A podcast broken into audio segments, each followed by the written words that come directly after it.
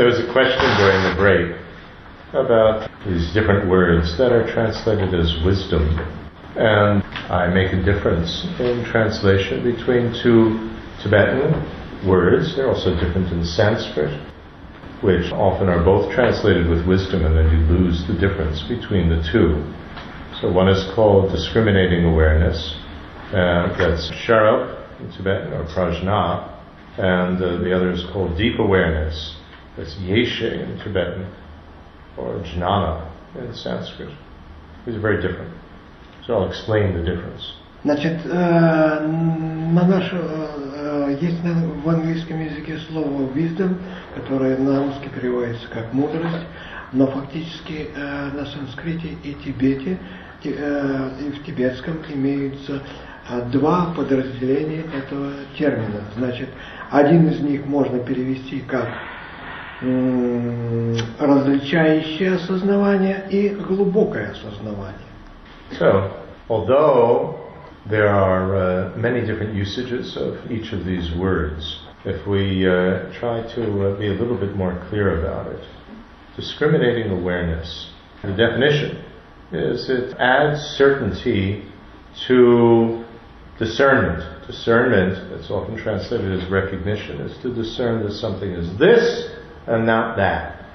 And so this adds absolute certainty to that. So it's discriminating between what's constructive, what's destructive, what's helpful, what's not helpful, what's appropriate, what's inappropriate, what is accurate and what's not accurate in terms of what's reality and not reality. So usually it is associated with voidness.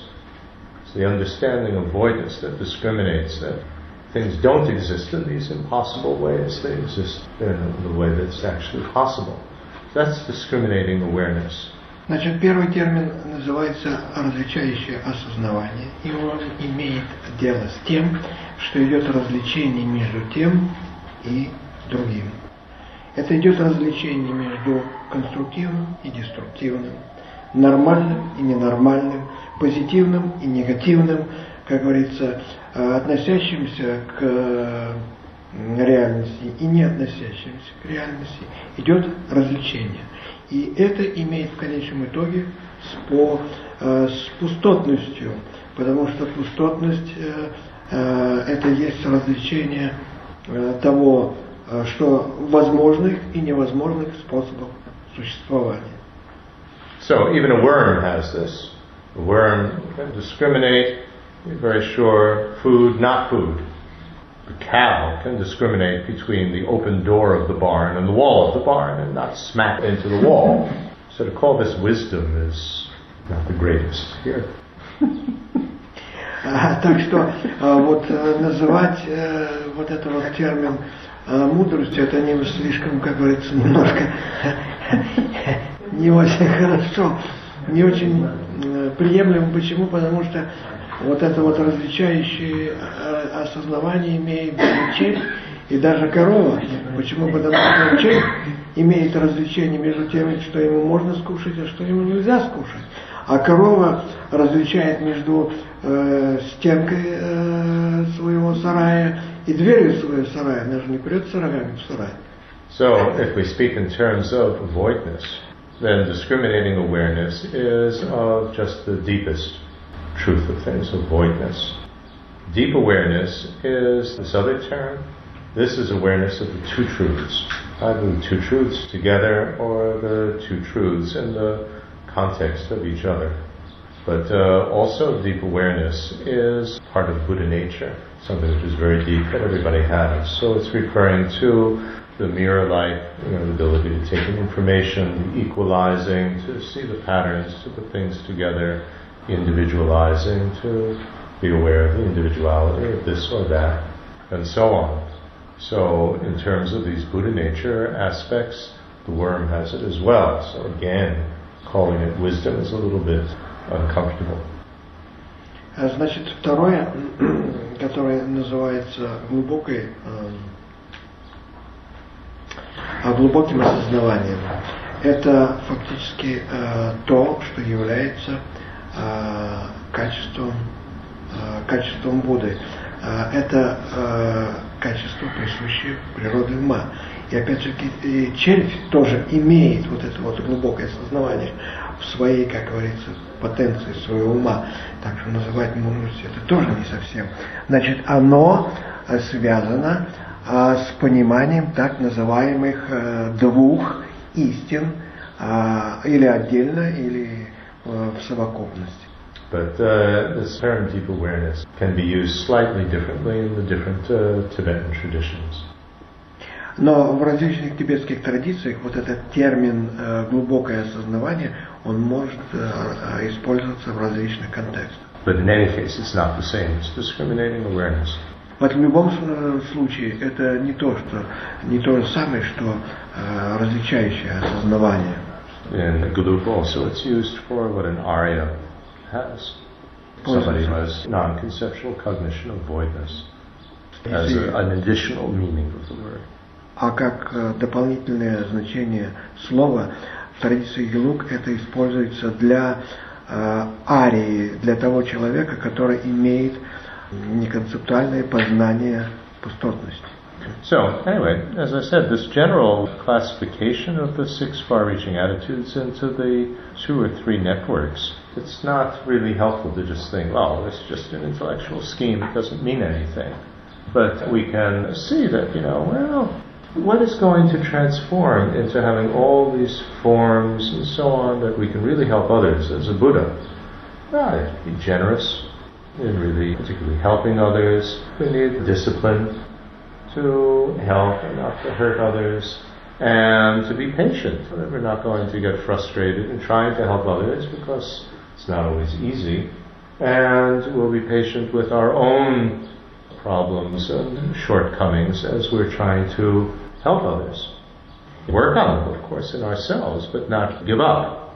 So this combination is what's going to transform into having all the forms and abilities of Buddha to help others.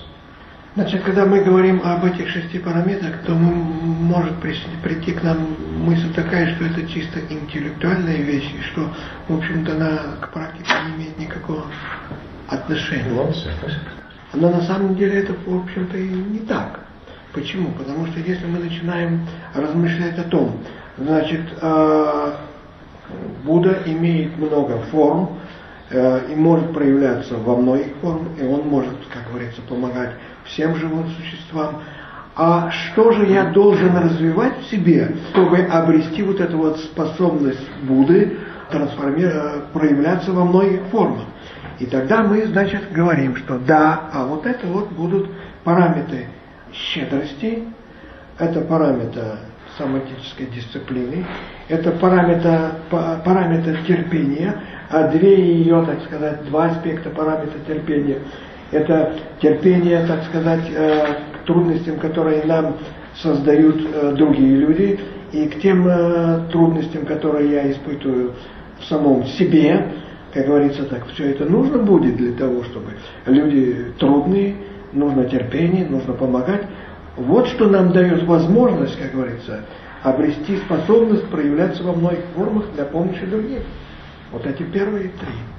And what will transform into the mind of a Buddha? Well, we need to have, of course, the discriminating awareness. We need to have mental stability, which means not just concentration, but not going up and down with moods and disturbing emotions and so on. And we need to have patience of not getting frustrated at the difficulties in practicing the Dharma, particularly in terms of meditating and trying to gain this so-called wisdom. So this is what's going to transform into having the mind of the Buddha. Значит, мы поняли, что нам приносит, как говорится, как мы можем заработать тело Будды. Но для того, чтобы помогать другим, ведь и нужен еще и ум Будды. Вот теперь мы начинаем думать,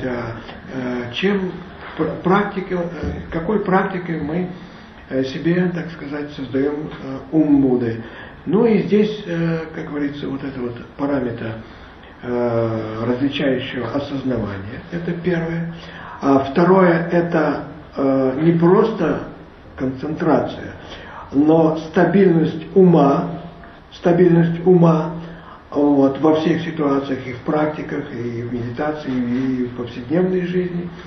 Значит, и третий – это терпение, связанное с трудностями, терпение перенесения трудностей, связанных с кармой. Почему? Потому что, ну как мы можем, как говорится, это самое, обрести ум Будды без терпения в медитации, терпения в практиках и, как говорится, в таких вещах. Вот так. And the joyful perseverance we need for both. We speak in a very general way. We need to stick with and not give up, and to actually take joy in both helping others, building up this positive force, and in meditating, building up this deep awareness. And they contribute to both. So obviously we both help and we meditate in both, building up positive force and deep awareness. But I'm just making a general point here so it's easier to understand, no matter what we're doing. We need to stick with it, not give up.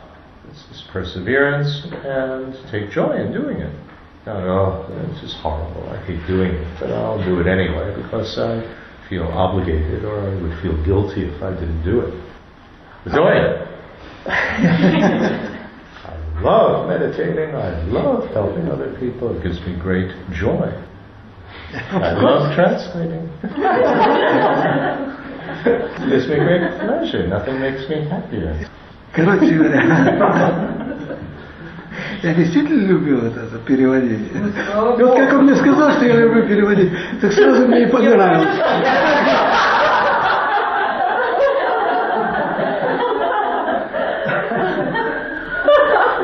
А так я до сих пор и не понимал, что это мне нравится. In fact, as soon as you mentioned that he likes to translate, he decided to like it. Yes! Big realization that I do like translation. Spontaneous realization. Короче говоря, значит, то, что называется, скажем так, радостным терпением, так вот, оно нам помогает развивать и одну, как говорится, и позитивные силы, и это самое различающую уверенность. Почему? Во-первых, потому что это, как говорится, терпение здесь. Потому что, да, я должен, так сказать, все это сделать. И я, как говорится, буду это делать, не отступлю. А вторая составляющая в нем – это радость. Я делаю это не потому, что, как говорится, вот из чувства долга, что там язык высунул и самое дело, нужно это или не нужно. А мне нравится, как говорится. Я хочу помогать этим самым людям. Вот. Я помогаю и получаю радость. Я медитирую или перевожу, и я тоже при этом испытываю радость, как говорится. Короче говоря, оно и к тем и другим относится. I forget the exact quotation, but Shantideva was saying something like, a bodhisattva is somebody who isn't happy unless actually doing something to benefit others, to help others. If you take joy in your work, then you're going to be unhappy if you're not. And we're not talking about, being a workaholic in an office, but we're talking about helping others. Unless you're actually doing something that's a benefit for others, we're not really happy. I always want to do something to help others. That's what gives the most joy in life. That's what we're talking about here with joyful perseverance. Мы здесь говорим о радостной настойчивости. И я не помню точного выражения Шантидевы, но он сказал примерно следующее, что бодхисаттва не испытывает счастья тогда, когда он не помогает другим. Короче говоря, здесь речь идет о том, что вся наша работа по помощи другим и вся наша работа, как говорится, по обретению этих самых прозрений и всего прочего, она должна давать нам радость. Здесь не идет разговор о том, что мы, как говорится, это самое, вбили себе в голову и, так сказать, сидим как столбы на этом самом. Или как работают до последнего вздоха в этом самом в офисе. А бодхисаттва свое счастье, как говорится, извлекает из помощи другим. Настоящий бодхисаттва. So it doesn't matter what we're doing to help others, taking care of our kids, working in some business that is oriented to helping others in some way or another, teaching the Dharma, it doesn't matter. Do whatever we're capable of doing. А так что если мы являемся бодхисаттвой, то мы делаем то, что мы можем делать. Делаем это с радостью. Если мы, как говорится, или мы следим за своими детьми, или мы помогаем кому-то другому, или мы сидим в офисе. Мы должны научиться извлекать из этого радость, потому что любой из этих вещей – это же помощь другим. Now, Prasangika, when I mean Prasangika, this is the Gelug tradition of Prasangika. Tsongkhapa was an unbelievable revolutionary, incredibly courageous, and he examined very, very deeply the Indian texts, and he realized that the Prasangika texts actually had some quite specific explanations. And so there's the Prasangika system according to Gelug. The earlier systems, Nyingma, Sakya, and Kagyu, have a different understanding of the Prasangika position. But according to Gelug Prasangika, here Tsongkhapa is presenting another way of classifying these six far-reaching attitudes. I mention this because people come here from both the Kagyu Center and the Gelug Center, Drikung Kagyu, that here Tsongkhapa differentiates it according to the two truths. And so the far-reaching, discriminating awareness, we're not talking about the discriminating awareness of what's constructive and destructive in terms of karma, but just in terms of the deepest truth, voidness. That's what contributes to the network of deep awareness, to the mind of the Buddha. And all the others, including discriminating awareness of what's helpful and what's harmful, contributes to the network of positive force for the foreign bodies of the Buddha. So it's just another way of classifying here according to the two truths. Because you'll hear two different explanations, and both of them are very helpful, actually. А когда мы говорим о двух классификациях вот этих вот шести параметров, то вот эта вот последняя классификация 10, она сделана этим самым Tsongkhapой. А Tsongkhapa, как говорит Tsongkhapa, это был очень серьезный учитель, который, как говорится, очень смелый реформатор. Вот. Он в традиции Gelug. Это самые, как говорится, продвинутые взгляды, называется Прасанджика. Вот. И это относится к Gelug. А вот эти вот три других традиции, Nyingma, Sakya и Kagyu, они относятся немножко к другим взглядам. Так вот, когда ведется речь о различающей мудрости, каким образом эта различающая мудрость, параметр различающей мудрости, каким она, как говорится, так сказать, какое из накоплений она поддерживает, то здесь имеется в виду то, что различающая мудрость, вот самая глубокая ее часть, что касается пустотности, то она поддерживает ум Будды, создание, так сказать, ума Будды. Вот. Все другие виды различающие, различающего осознавания, такие, что плохо, что, как говорится, хорошо, и в отношении кармы, они нам дают, как говорится, вот это вот создание форм Будды. Okay, so now let's look at the six far-reaching attitudes themselves. And the first of these is generosity. И давайте теперь рассмотрим все эти шесть параметров. Первый из них это щедрость. And generosity is defined as the willingness to give. И щедрость это наша attitude, state of mind. Это наша позиция, наше состояние ума, выражающееся в нашем желании давать. Shantideva wrote, if the perfection of generosity means eliminating the poverty of the entire universe, then Buddha didn't perfect generosity because people are still poor. So the perfection of generosity is, the complete willingness to give absolutely everything. А Шантидева по этому поводу сказал, что если, как говорится, парамита щедрости означает устранить бедность всего мира, тогда Будда не достиг этой мудрости, потому что слишком много бедных по всему миру. На самом деле это наше желание давать, желание отдать абсолютно все. And generosity doesn't mean that we ourselves have to become poor, having given away absolutely everything that we have. I'm not talking about poverty as some virtue you might have in other religions. И здесь мы имеем в виду ту щедрость, которая не говорит о том, что бедность это является каким-то, как это выразится, какой-то заслугой.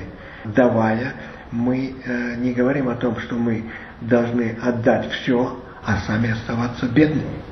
Здесь нет такого контекста. It means the willingness to give without hesitation, without obstacles, if it's appropriate to give, to use discrimination. Это означает, щедрость означает наше желание давать, как говорится, без колебаний. And you don't give a gun to somebody to go out and shoot, oh, I'm being generous. And here's a gun. Here's money to go buy a gun, go buy drugs. Значит, мы должны давать, без, как говорится, колебаний, давать без задних мыслей, так сказать, где-то там в сердце. Но мы должны давать тогда, когда это приемлемо. И здесь должна быть вот наша, мы должны использовать здравый смысл и чувство различающего осознавания, что приемлемо давать и что неприемлемо давать. Потому что мы можем дать кому-то ружье, но это же неприемлемо. Или мы дадим деньги человеку, он пойдет и купит ружье. Или мы дадим деньги человеку, он пойдет и купит себе наркотики. And so, even if we're extremely poor and we have nothing, we can still have the willingness to give. Otherwise, poor people can't develop generosity. That's why, when we see beautiful sunset, be generous. May everybody enjoy this beautiful sunset. May everybody enjoy this beautiful scenery. May everybody enjoy the beautiful weather. Be generous with things that we don't own as well as things that do belong to us. Когда мы говорим о щедрости, то если люди бедные и им нечего давать, то может возникнуть мысль о том, что они не могут развить щедрость. Но это далеко не так, потому что если нечего давать, но по крайней мере им надо развивать желание давать. Желание давать называется щедрость. И если у нас нечего дать, так мы должны развивать желание дать. Но и в конце концов можно давать не только материальные вещи, а если мы, допустим, смотрим на прекрасный закат, то мы можем развить в себе желание, пусть каждый наслаждается всем этим закатом.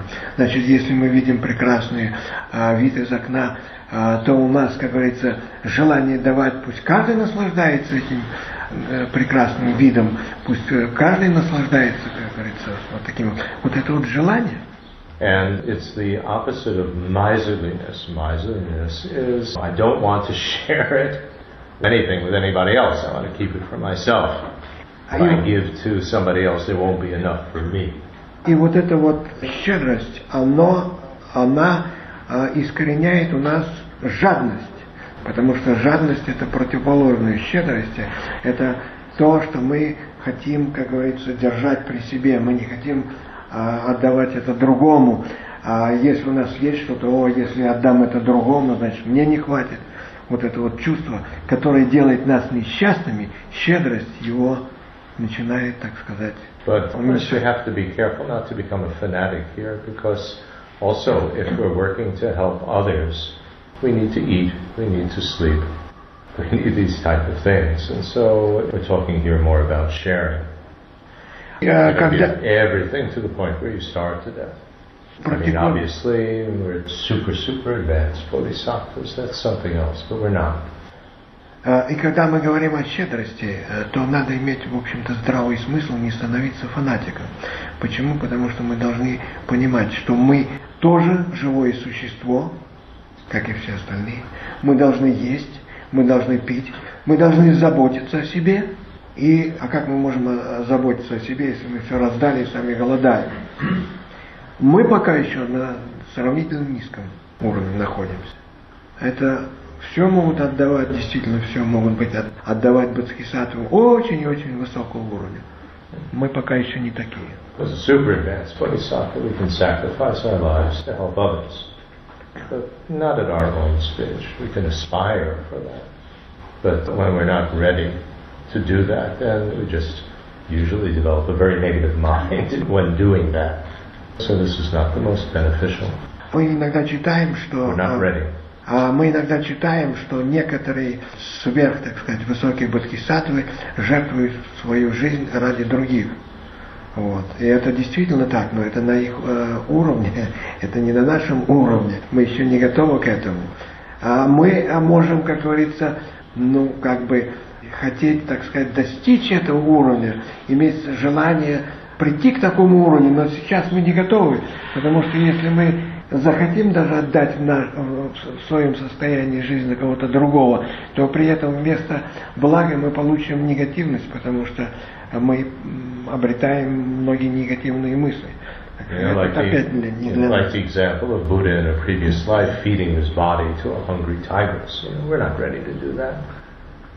Например, в одной из прошлых жизней Будда, как говорится, отдал свое тело голодной тигрице.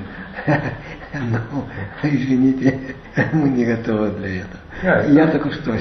But we need to be willing to, on our level, be willing to give our body to others. Well, that would be like, for instance, to help them do difficult work, to use our bodies to help others. Not be afraid to get our hands dirty. These type of things, or you know, when it's dangerous to save somebody, to actually do that. And of course, giving our possessions if they're needed and could be helpful to somebody, and sharing as well what's called the roots of virtue, which basically means the positive potentials, positive force that we've built up. Let me use an example from my own life, that if as a result of positive force from previous lifetimes, I've made so many connections around the world, great Dharma teachers, and great masters in India, and so on, sharing that with other people, not just keeping it to myself. But if there's somebody appropriate, making the introduction, using the potential that I've built up to be able to benefit others, not just keeping it for myself.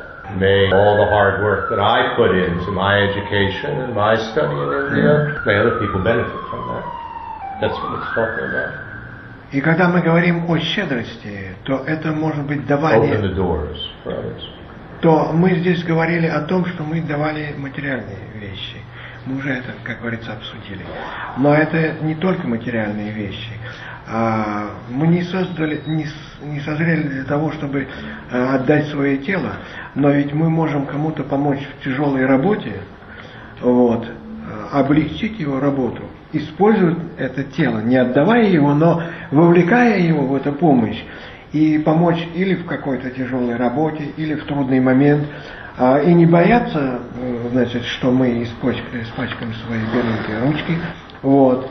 Ну и еще есть такая вещь очень важная, это значит, когда мы делаем посвящение заслуг, это значит разделить, как говорится, поделиться теми, скажем так, позитивными потенциями или позитивной силой, которые мы заработали в процессе нашей практики или в процессе наших позитивных деяний каких-то, поделиться со всеми живыми существами.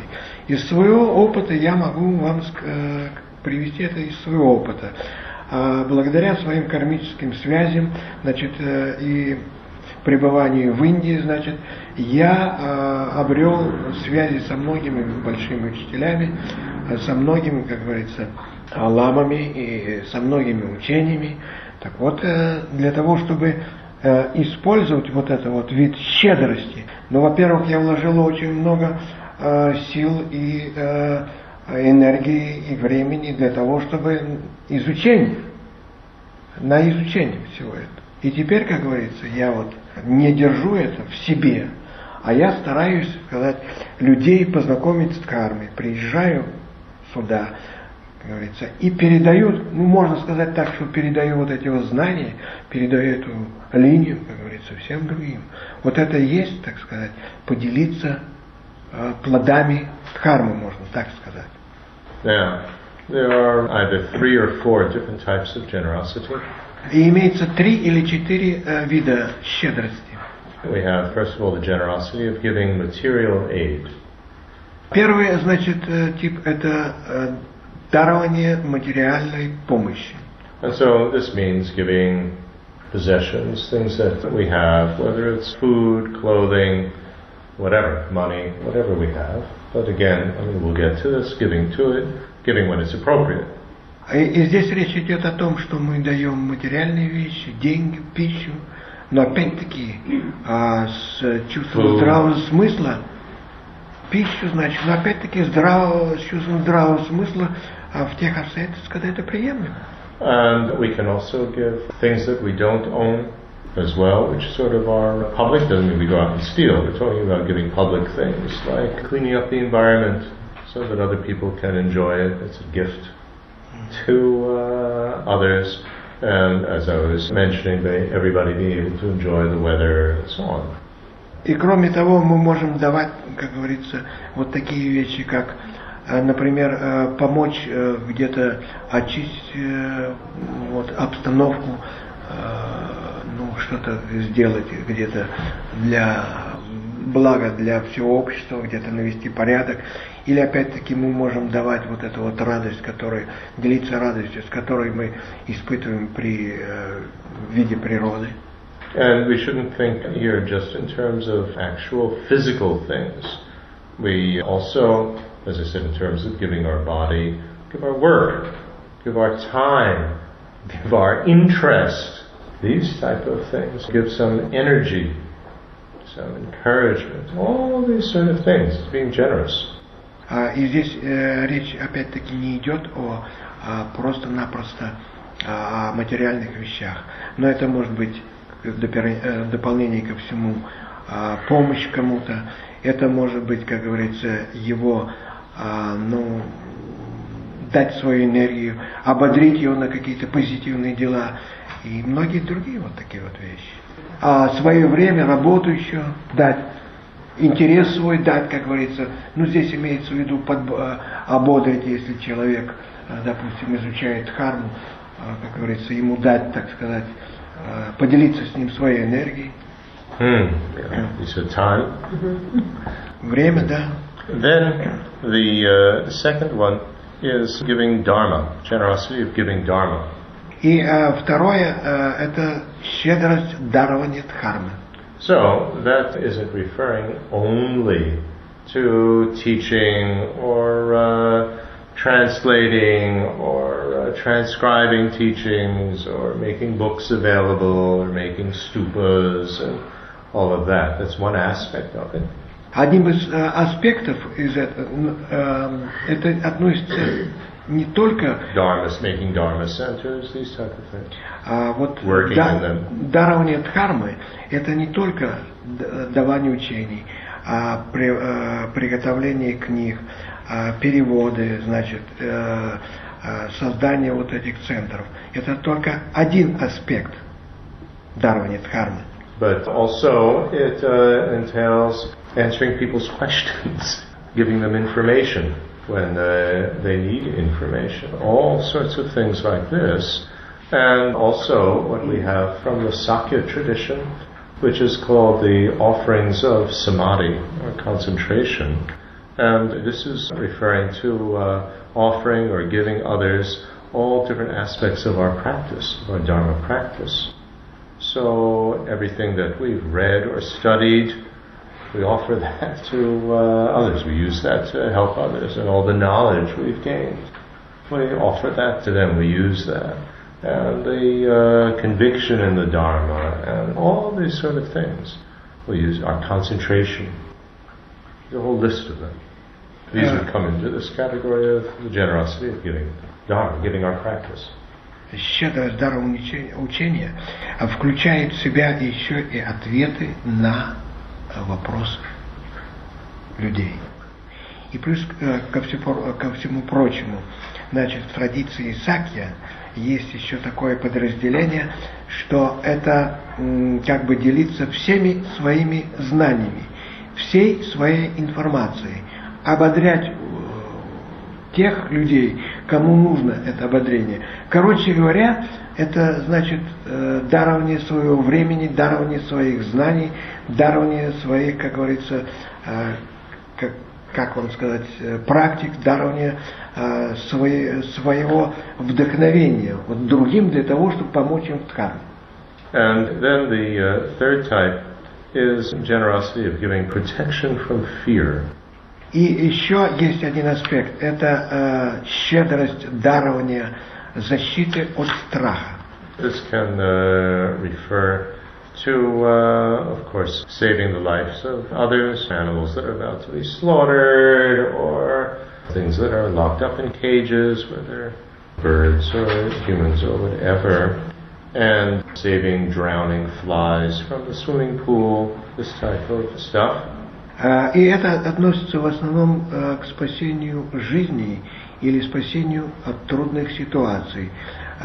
Спасение животных, которые должны быть убиты, или которые находятся в клетках, или попали в трудную ситуацию.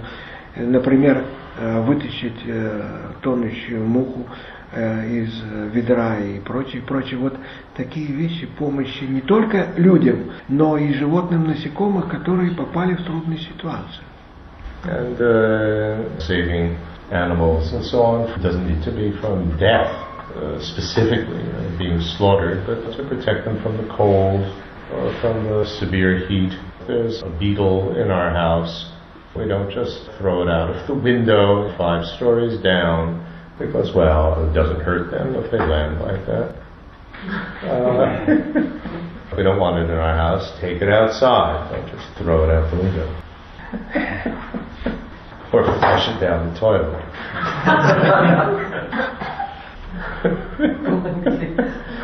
Wishing it good luck. Короче говоря, и дальше мы продолжаем. Что это, во-первых, помощь не только людям, но и животным. И не обязательно спасать их от смерти, но и спасение их от трудных ситуаций, облегчение их ситуации, когда это возможно. Если они испытывают очень сильный холод, очень сильную жару, и забота не только о животных, но и о насекомых. И если в вашей квартире на 5-м этаже появился какой-то жук, это не значит, что просто выбросить его из окна с 5-го этажа, вот, или бросить его в туалет и сказать: ну, счастливого пути. Вот такие вот. Смыть его и сказать: да, счастливо тебе. А вынести, может быть, его, как говорится, там положить так аккуратненько. Ну, короче говоря, это очень открытые ситуации. Большое поле. But also we would include here comforting others when they're very frightened, whether it's our children, whether somebody's being hunted or an animal is being hunted, trying to protect it. И кроме того, это успокоение, когда люди находятся в страхе или в расстроенном чувстве, в расстроенных чувствах, и спасение животных, если за ними охотятся. A fly is caught in a spider web. We see that, try to take it out. That's a difficult one, because then we could say, well, aren't we being cruel to the spider? But I doubt that we're going to stand there 24 hours a day and watch the spider, so it doesn't eat anything. So when we have the opportunity to save these creatures, that's good to do. We don't have to be the policeman over the spider. If the cat is torturing a mouse that it found, take the mouse away. Save it.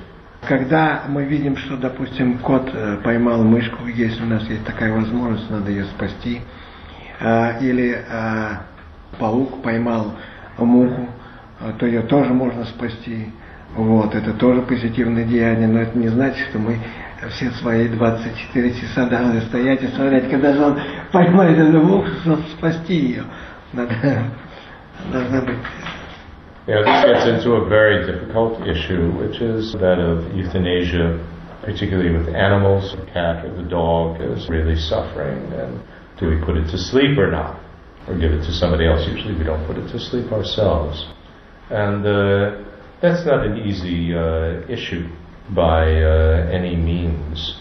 From one point of view, if the animal, or a human being for that matter, if we interrupt the natural process of death and experiencing the suffering and so on, we interrupt the ripening of certain negative karma in suffering. And if we've interrupted that, well, that being, in some future life is still going to have to experience that type of suffering. So from one point of view, that is not so wise. But from another point of view, if we can somehow minimize the pain that they have, give somebody with cancer painkillers and stuff like that, then that seems more appropriate. But it's a very, very difficult issue. There's also His Holiness in response to things like this, because you get these issues of somebody who is kept alive on machines, who basically are dead, or spend $1 million to save a premature baby. His Holiness says that, again, if there are unlimited resources, that's one thing.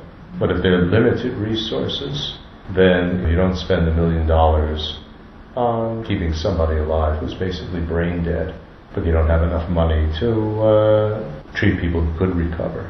So a lot depends on the circumstances. Same issues with abortion and so on.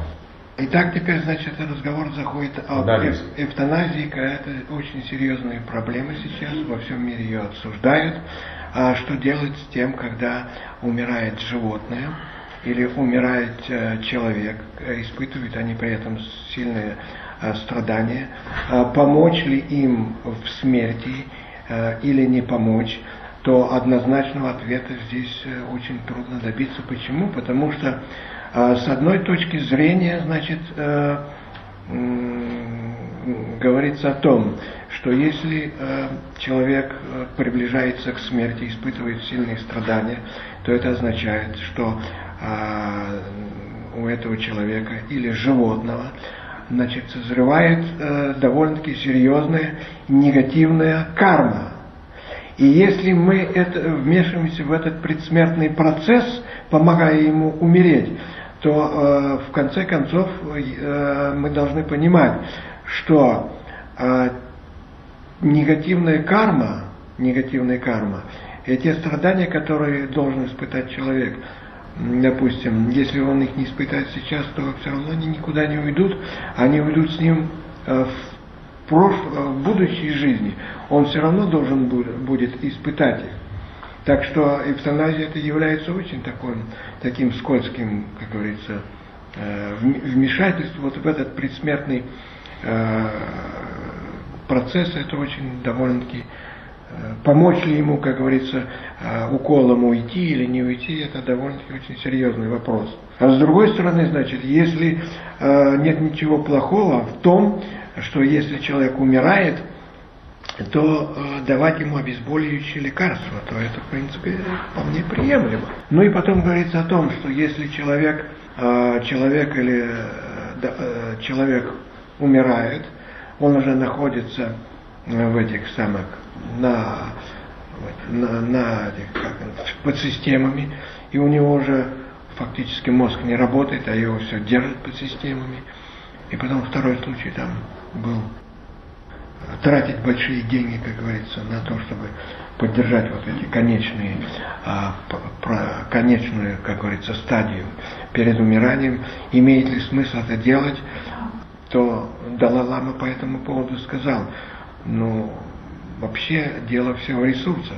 Какой смысл тратить миллионы долларов на поддержание человека, который уже фактически является, фактически уже умер, тратить миллионы долларов на него, вот, или, как говорится, какие-то сверхсложные операции, вот, на это самое, на преждевременно рожденном младенце, тратить миллионы долларов, когда за эти миллионы долларов можно спасти много других вещей, ведь человек-то все равно умирает. Вот.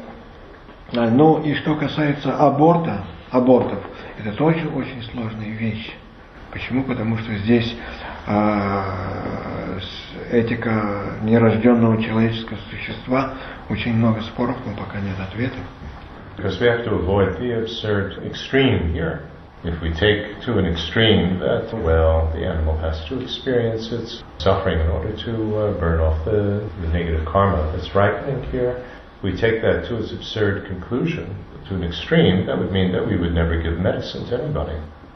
Okay. Well, they have to live out the suffering consequences of their negative karma, of being sick, and so obviously that's not the meaning here, not the meaning at all, because we also give medicine, and we also try to help others to get better. And if they have the karma to get over the sickness, then by giving the medicine and so on, they will overcome it. So of course we do that. But in the case of somebody who's brain dead, there's no possibility that they're going to get better. That's a different situation. Ну и здесь всегда должно быть чувство здравого смысла, и мы не должны, как говорится, доходить до крайности. Почему? Потому что если подойти, так сказать, довести вот эти вот, как говорится, мысли до абсурдного состояния, то можно сказать о том, что ну, если болеет или животное, или человек, ну, значит, это его карма такая, вот пусть он и болеет, пусть он, как говорится, это самое, и страдает, вот пусть он отрабатывает свою карму, и не надо ему давать никаких лекарств. Но, конечно же, это полный абсурд. Мы должны помогать и животным, и людям, давать лекарства, и если у них карма преодолеть вот это вот, свою болезнь с помощью лекарства. Но это хорошо. Но опять-таки не надо бросаться в другую крайность и держать под системами уже фактически мертвого человека, затратив это огромные деньги. Now, in terms of abortion, if for whatever reason somebody actually does have an abortion, then what can be very helpful is something that a Japanese Zen priest in America does. I'm not quite sure where she got this from, whether it was traditionally done in Japan or not. But what she does, which is extremely helpful, is that she encourages the parents, or just the woman if the father isn't around, to give a name to the fetus who was aborted. This was a living being, acknowledge that with a name, and have a ritual and a funeral honoring this person that for whatever reason they didn't develop, and regret, and many, many prayers for a wonderful rebirth in a situation that will be very conducive. And so in this way, developing a very positive attitude toward the fetus that was aborted. And this seems to be extremely helpful, particularly for the women who are involved, the men as well. But particularly the women, since having an abortion later on can lead to a lot of mental problems and guilt. Значит, что касается аборта, если женщине приходится ее делать по каким-то причинам, то есть определенные вещи, которые, которыми можно облегчить эту ситуацию. И вот то, что делает один из дзен-священников, я не знаю, женщина-священник, дзен-священник. Я не знаю, откуда это взято, из Японии или нет. Но что при этом она делает? Значит, она, во-первых, советует родителям, женщине, и, вернее, матери и отцу, значит, дается имя вот этому вот зародышу. Делаются похороны, делается специальный ритуал, значит, и плюс ко всему прочему полезно ощущение женщине, родителям, которые вынуждены сделать аборт, полезно ощущение, раскаяния, можно так сказать. Вот. И потом, читаются специальные молитвы для того, чтобы этот абортированный зародыш получил благоприятное рождение. Это очень и очень полезная процедура. Она полезна и для нерожденного ребенка. По каким бы то ни было причинам он не родился, все равно нужно желать ему благоприятного перерождения. И это очень благоприятно для родителей и в особенности для матери. Почему? Потому что если сделать аборт, то где-то в будущем наступает очень серьезная ментальная проблема у женщины. Чтобы избежать, эти все вещи очень помогают избегать таких вещей. In Tantra, the generosity of giving protection from fear has a further interpretation. В Тантре щедрость защиты от страха имеет еще одну интерпретацию. Which is referring to giving our equanimity to others. Это означает дарование нашей равностности всем живым существам. In other words, others have nothing to fear from us, because we're not going to cling to them with attachment, or reject them with anger and hostility, or ignore them with naivety, but we'll be open to everybody. So they have nothing to fear from us, but we'll cling to them, reject them, or ignore them. Very wonderful. Great gift. И это великий дар, даровать равностность другим. Почему? Потому что это качество избавляет других от страха от того, что мы или привяжемся к ним и начнем приносить им неприятности, или что мы их, как говорится, с гневом отвергнем, принесем им опять неприятности. Или мы просто будем смотреть на них, как говорится, с презрением или равнодушием. Короче говоря, эта равностность, она дает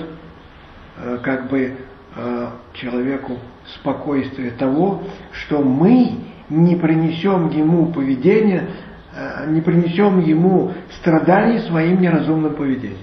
And Tantra also speaks of a fourth kind of generosity, which is the giving of love.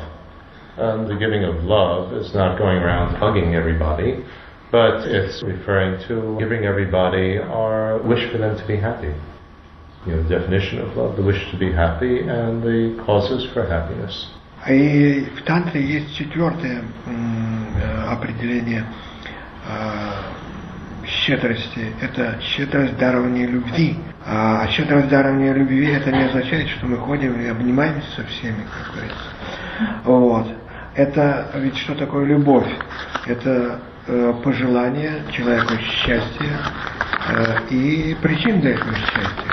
И мы искренне, как говорится, в своем поведении желаем человеку, и человек это чувствует, и мы ему даем какое-то ободрение. Anyway, perhaps that's enough. In some other systems there are other ways of dividing and discussing this generosity. Но в других системах есть другие деления и обсуждения. But perhaps that's a bit too much to go into all the details.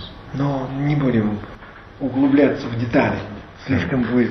But one should just be aware that in different Tibetan traditions and different authors are going to make slightly different divisions, different classification schemes. They're all helpful, actually. Но надо иметь в виду, что в различных тибетских традициях и у разных тибетских авторов есть всегда какие-то особенности в их классификациях и в их делениях. И, конечно, все они полезны. Just as an example, in Gampopa's Jewel Ornament of Liberation, he divides giving material things into inner things and outer things. So inner things referring to our body, time, etc., and energy, and outer things referring to material objects and so on. Giving our family to others. What does that mean? Inviting them for Christmas to our house so they can enjoy the family warmth, this type of thing. It's very nice. There's a stranger or foreigner in our city who could be very lonely during holidays and miss their family. We share our family with them. Very nice. А значит, например, в труде Гампопы, значит, драгоценное ожерелье освобождения, там, значит, он делит дарование на дарование внешних и внутренних вещей, вот, материальных вещей, те, которые мы даем, ну, как бы сказать, из своей души, от сердца своего. Или, допустим, можно говорить о даровании семьи. Что такое дарование семьи? Это не буквально, что мы отдаем свою семью, а мы, допустим, какого-то человека или одинокого, или человека прибывшего, как говорится, из-за границы куда-то приглашаем в семью. Ему тяжело, ему скучно, так мы ему даем семейную. Вот что такое дарование семьи. Okay, so why don't we end here for our morning session? Итак, давайте закончим для утренней сессии. And so we end with the dedication. Whatever positive force or energy has come from this may it act as a cause for reaching enlightenment for the benefit of all.